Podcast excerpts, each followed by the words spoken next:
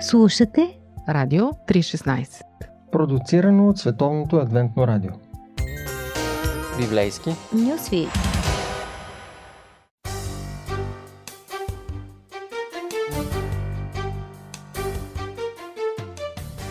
Здравейте, приятели! Вие сте с Библейски Ньюсфит и поредицата за Божия закон, десете заповеди. Аз съм Ради, а днес ще си говорим за първата заповед. Всъщност, неизменно откакто свят светува, всеки човек се стреми към щастието.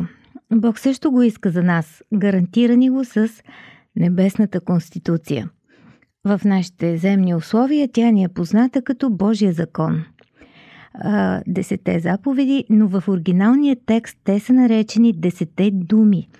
Този факт ни преобръща разбирането за този закон. И ще ви кажа защо. Заповедите идват от юридически език и налагат известна дистанция. Но когато говорим за думи, ние вече влизаме в социалния контекст. Това автоматично включва диалога, включва човещината. Ние разбираме, че Бог не ни заповядва. Той просто ни говори и разчита на нашия разум да проумеем и обсъдим казаното от Него. Вие слушате Радио три шестнайсет, продуцирано от Световното адвентно радио.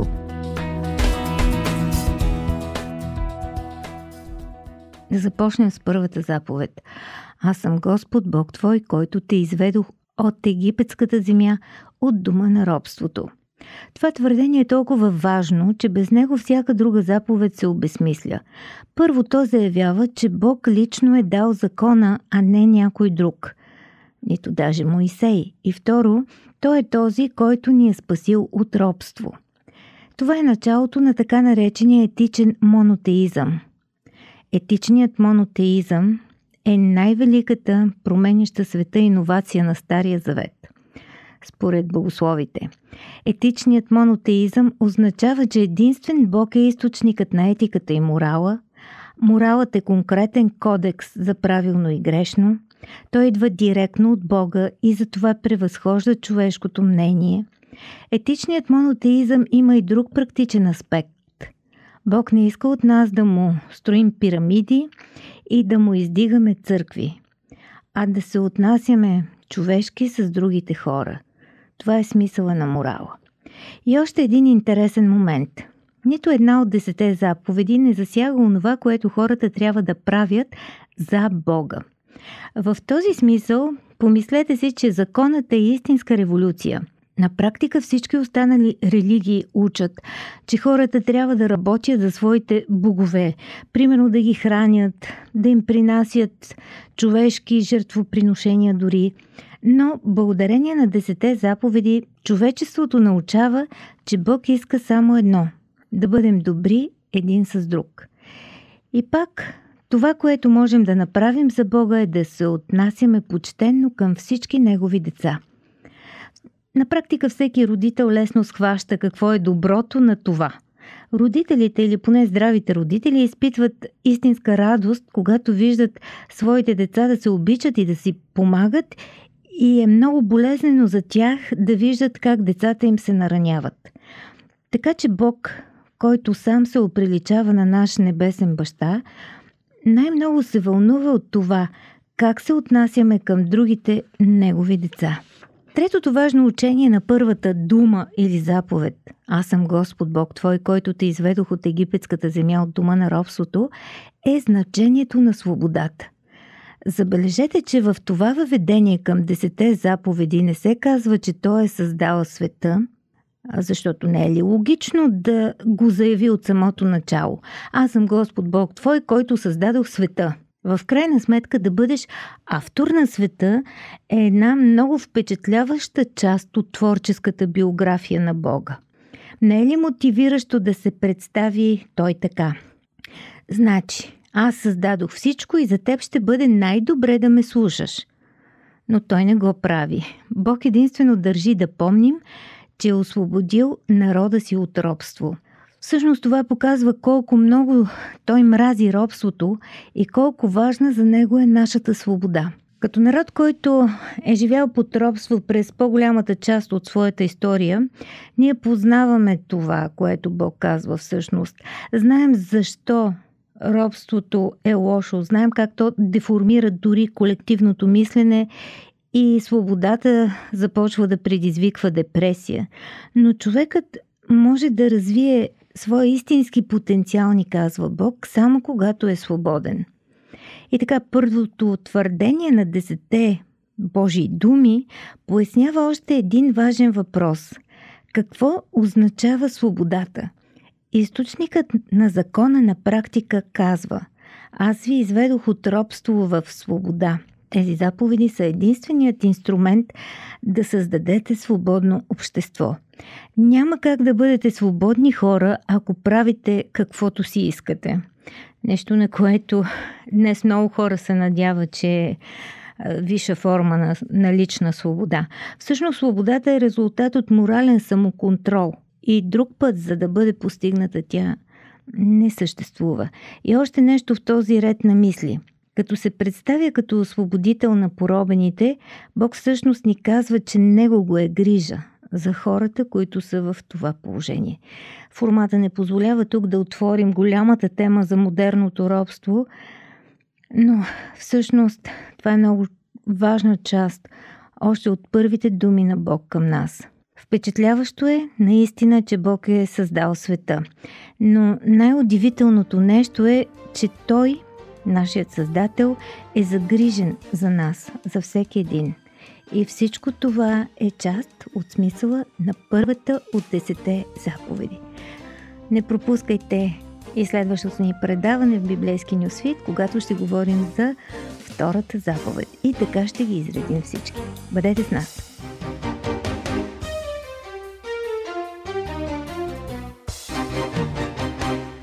Слушате Радио три шестнайсет, продуцирано от Световното адвентно радио. Сайт три шестнайсет точка бе же.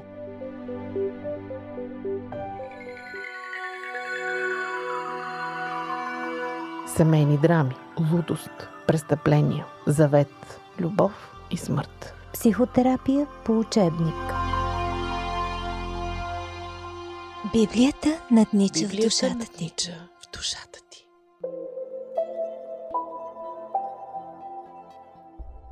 Скъпи приятели, Милка Байрова, специалист психодрама. Наскоро имаше интересен клиент, Илия, в нейния кабинет. Милче, може ли да ни разкажеш за тази среща? Ами, първо ради да уточня, че това е пророк Илия, а, а не да. просто Илия. Много интересна среща. Такава среща, нали, съм нямала в кабинета, защото обикновено хората, които идват при мене, са изпаднали в депресия след а, тежки преживявания. А пророк Илия е преживял невероятни неща, може спокойно да бъдат наречени чудеса, mm-hmm. и той е изпаднал в депресия след всички тези невероятни преживявания. Значи уникален случай. Ами, по-скоро нетипичен за моя кабинет. Аз нямам такъв професионален опит, личен, с такъв човек. Иначе не е толкова уникален, защото има спортисти, които са били в неговото състояние. Преживяват невероятен успех, нали, печелят олимпиади и след това изпадат и те в депресия, но аз не съм се срещала лично с такъв случай. И затова може би е уникален, да. Какво беше усещането ти за Илия, за пророк Илия като човек? Ами, невероятно смел човек. Много силен физически, малко леко хулиган на моменти. Не е моят тип мъж, например.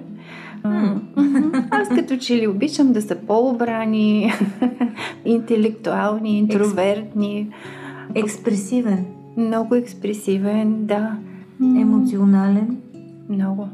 Всичко, което не е моята представа за мъж, но в същото време е изключително мъжествен. алфа мъжкар. Абсолютно. И затова ми е много интересен, защото ми е непознат.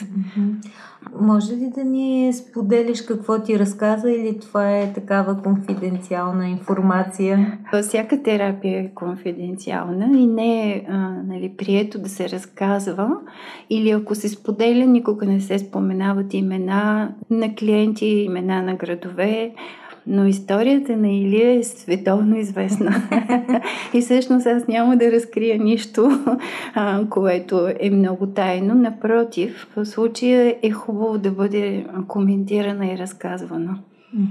А той в какъв момент дойде при теб? Защото ти спомена, че след големи чудеса може да припомним, че той е от единиците, които е виждал възкресение на мъртъв човек. Човек, който се е хранил по свръхестествен начин с едно снабдяване при една вдовица, където съдовете се пълнят и никога не свършва брашното и маслото в тях. Да, враните носят храна. Изглежда като фентази за нас. Така че се питам какво точно му се случи, за да те посети. Всъщност той изпадна в депресия до степен такава, че си пожела да умре. Оплаши се всъщност. Оплаши се от една жена, от Езавел, от това, което тя прати като а, послание към него, че ще бъде убит.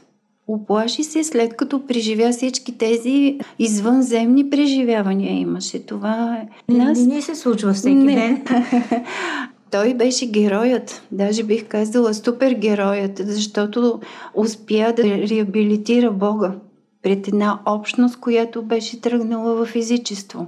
Да. А, на момента се появиха последователи негови. Те тръгнаха с него. Той изкла огромна да. маса народ. Всичко това го свърши с някакво невероятно на лекота. И въпреки това след това изпадна. Ние виждаме, че той е много смел във всеки един момент. Ако щеше това, когато се явява в двореца, световно неизвестен и казва Божията воля, той може да бъде съсечен на място, дето се казва. Езавел по принцип не е добро сърце. Ами никак не. Щом успява да го оплаши. Да, той я знае тя що за стока е. В предишните моменти ситуацията е била а, дори по-страшна. Нали? М- срещу него има една армия от мъже, които са пророци на Ваал. Там също сякаш ръката му и сърцето му не трепва и след това Езавел казва кажете му, че утре ще бъде убит и той вече като зайче бяга. Ами всъщност при Илия се случват няколко неща. Емоционално изтощено цялото преживяване, защото той е изхабило много емоция. Първо, нали, да участваш в това чудо, да го покажеш на всички хора, да преживееш факта, че хората отново приоткриват Бога, да видиш последователите, които в момента тръгват след теб, да отидеш с тях, да избиеш толкова народ. Това е невероятен разход на емоционална енергия. А, едното е това, другото е, че след всичко това ти очакваш просто нещата да продължат с тази сила. На другия ден да имаш последователи, да върват след тебе. Езавел да се е оплашила, а пък дори защо пък да не се обърне към Бога? Крайна сметка това чудо всеки ден ли се случва, което нейният съпруг е бил свидетел и го е разказал. Нали? Това са очакванията на Илия. Обикновено това са очакванията на всички нас. След всичките невероятни неща, които ни се случват, ние трябва да продължим да живеем в тази еуфория и радост. Но нищо от това не става. Изведнъж Илия се чувства страшно сам. Абсолютно сам и отгоре на всичко заплашен и предупреден, че на другия ден ще му бъде отнет живота. Езавел наистина е голям характер и много добре усеща нещата, познава народопсихологията. Тя реално можеше същия ден да каже, че ще го убие на място. Ами да, можеше, но тя е достатъчно хитър човек и голям манипулатор.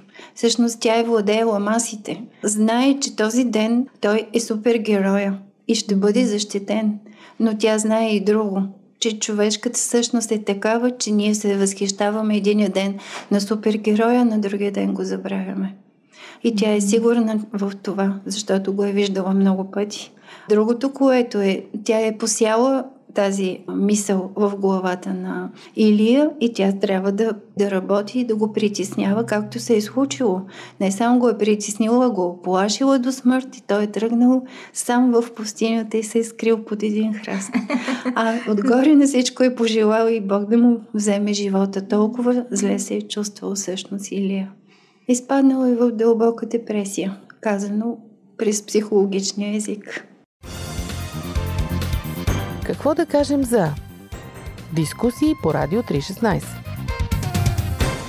Ако се опитаме да осъвременим нещата през твоя опит, какви пресечки намираш с твои терапии, с клиенти, които те карат да припознаеш тази ситуация? Основното във всички, което обединява преживяванията, е изчупване на връзката.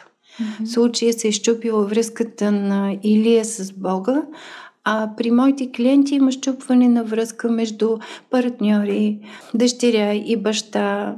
Имам такъв много интересен случай с момиче, което идва с най-обикновени такива симптоми, смята, че е болна, ходи по лекари, всички лекари доказват, че е супер здрава. Но тя не вярва. Но тя не вярва, да. И естествено идва да провери душевния си свят. Нали, обикновено хората така правят, което е и правило.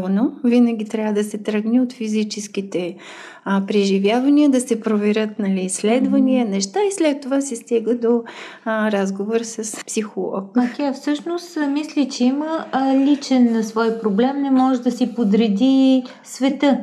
Да, личният свят е рухнал.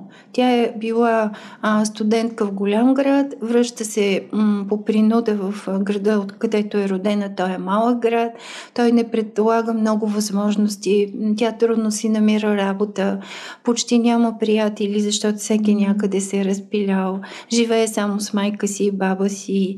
Просто живота е пред нея, тя е в младостта и в силата си, а живее като една баба.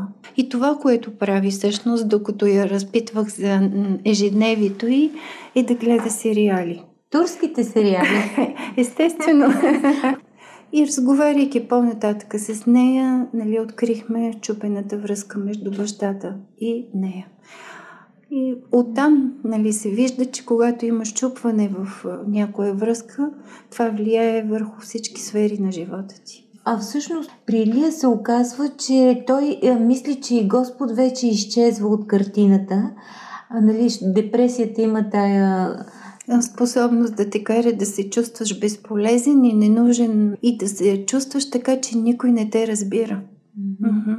Много е силно, защото тя умее да ти а, ограбва живота, смисъла на живота. Когато се явява кризата, някак си ни се иска да не влезем в нея, да избягаме от нея или да намерим кода, с който да се спасим. Като в някои от тези игри, а, компютърните да, да игри. Да, на друго ниво. Много ни се иска да не влизаме в кризата. По няколко причини. Едната е, че е криза. Никой не иска неприятни преживявания. Друго, а, обществото и ние самите мислим, че това е голяма слабост. А, друго е да си силен, да се стегнеш, да прескочиш кризата, да разказваш как си я прескочил, колко си недосегаем. Да, ама не.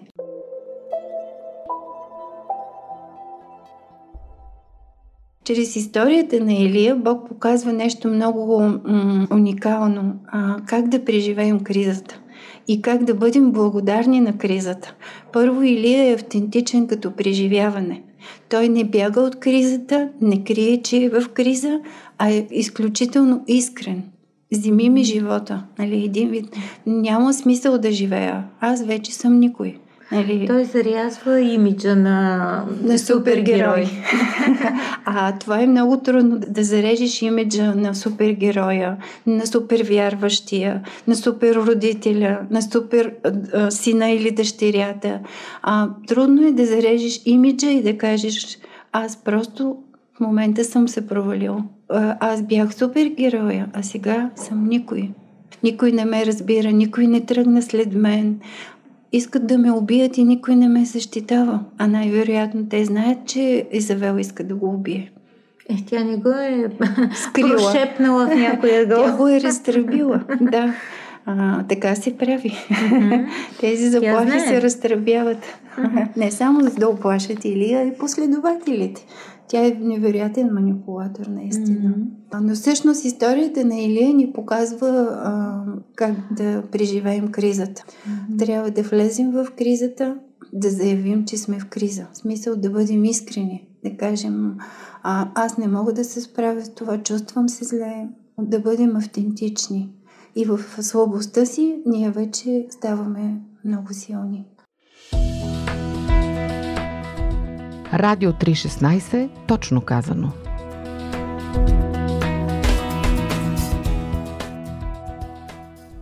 Тук в ролята на терапевт даже влиза самия Бог. Под храста няма друг Други. човек. Няма. И се започва една покана за разговори в така странен интериор на терапевтичен кабинет. Храста, да. Илия и Бог. Уникалното при Бог е, че той няма проблем в какъв кабинет да извършва терапията. Нали, тук е много интересен. Пустиня храст, няма канапе, както обикновено, няма стол, на който седи терапевта, може би няма и а, закачени на стената дипломи. Всичко е някакси много естествено, много природно, а, природно да. И уникално с това, че е абсолютно личен подход. Това е най-голямата сила на Бог. Може ли да си копираш а, или преоткриваш някои от тези стъпки в а, тази сесия? Ами, честно казано, задължително бих си взела начина, по който Бог го прави, защото а, за мен той си остава най-уникалният терапевт във Вселената. Резултата също е добър, да, което показва, че начина е добър. Поне на мен това много ми хареса. Харесва ми, че той не напада или а, нали, понякога е много по-лесно и първосигнално да му кажеш, безстегни се, да виж до вчера какво ти се случи. Не си ли благодарен? Да. Ти беше супергероя, ти беше пророка, който събуди народа, те тръгнаха след тебе. Какви неща ти се случиха и ти тук си легнал сега под един храст и искаш да умреш. Стягай се, взимай се в ръце, трябва да си силен, бъди себе си. Това са а, лозунги. лозунги от нашето време, много да. силни, които много хора ги припознават като идея за а, себеизцеляване, за, нали, за пример за останалите. Всъщност нищо от това не е вярно обаче. Mm-hmm. Най-доброто, което прави Бог и което работи, и единствено то работи, е да покаже разбиране, съчувствие, емпатия. И затова той го пита, как си, Илия? Какво се случва с тебе? Разкажи, Илия. Не го опреква. Mm-hmm. Няма човек, който да бъде в това състояние и да бъде опрекнат и да се изправи на крака. Никой, който е притиснат към стената, няма да може да се изправи, а ще се опита да отблъсне този, който го притиска. Сега какви капризи от Илия при тия чудеса в живота му? Ами, да, защото идеята, че силата е в нас, е, е много а, съвременна идея. Mm-hmm. Да не говорим, нали, ти си Бог, ти можеш да се справиш, така, но живота ни коригира в тази идея и показва, че тя не е вярна.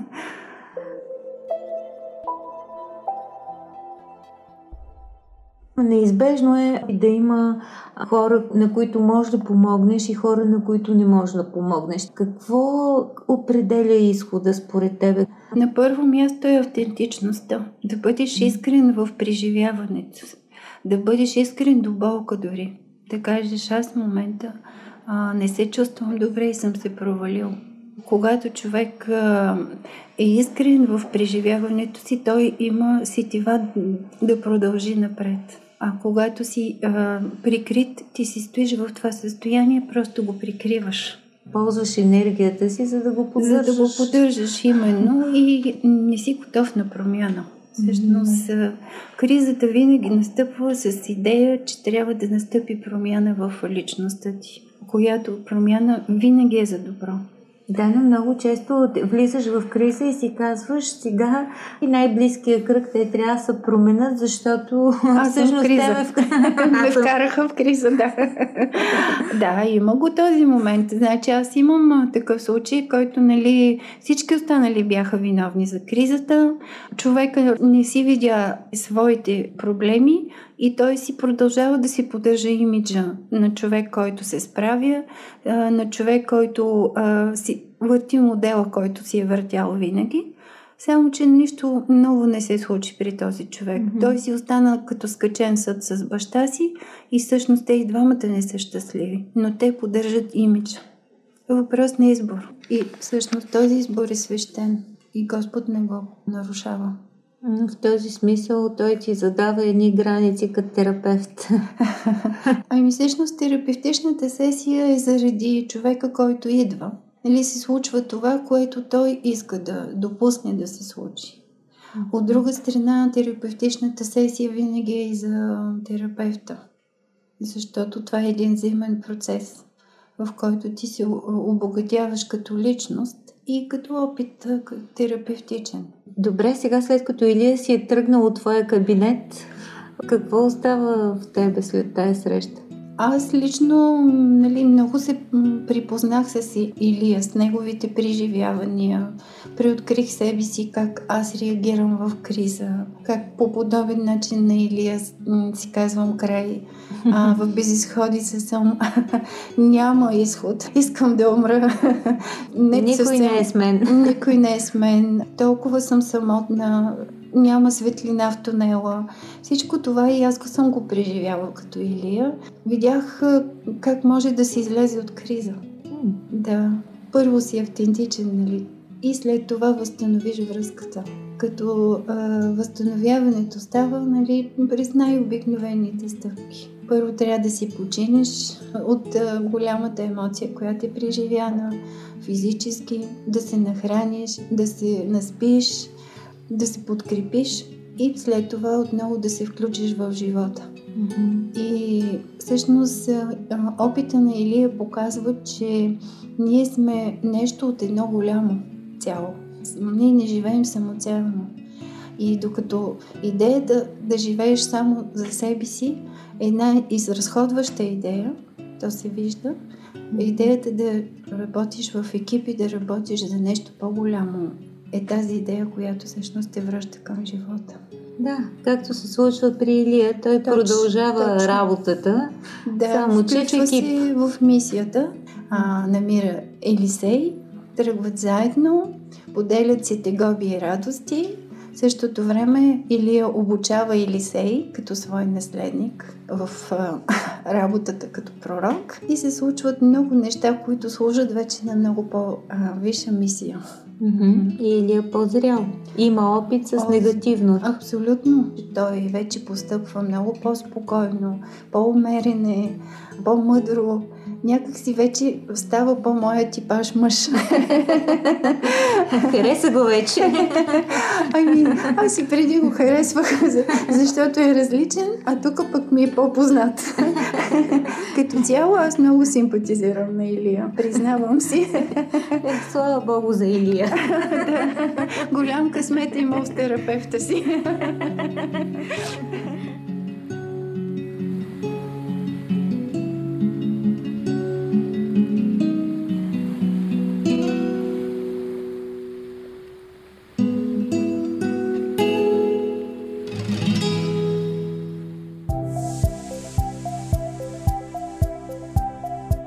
Радио три шестнайсет.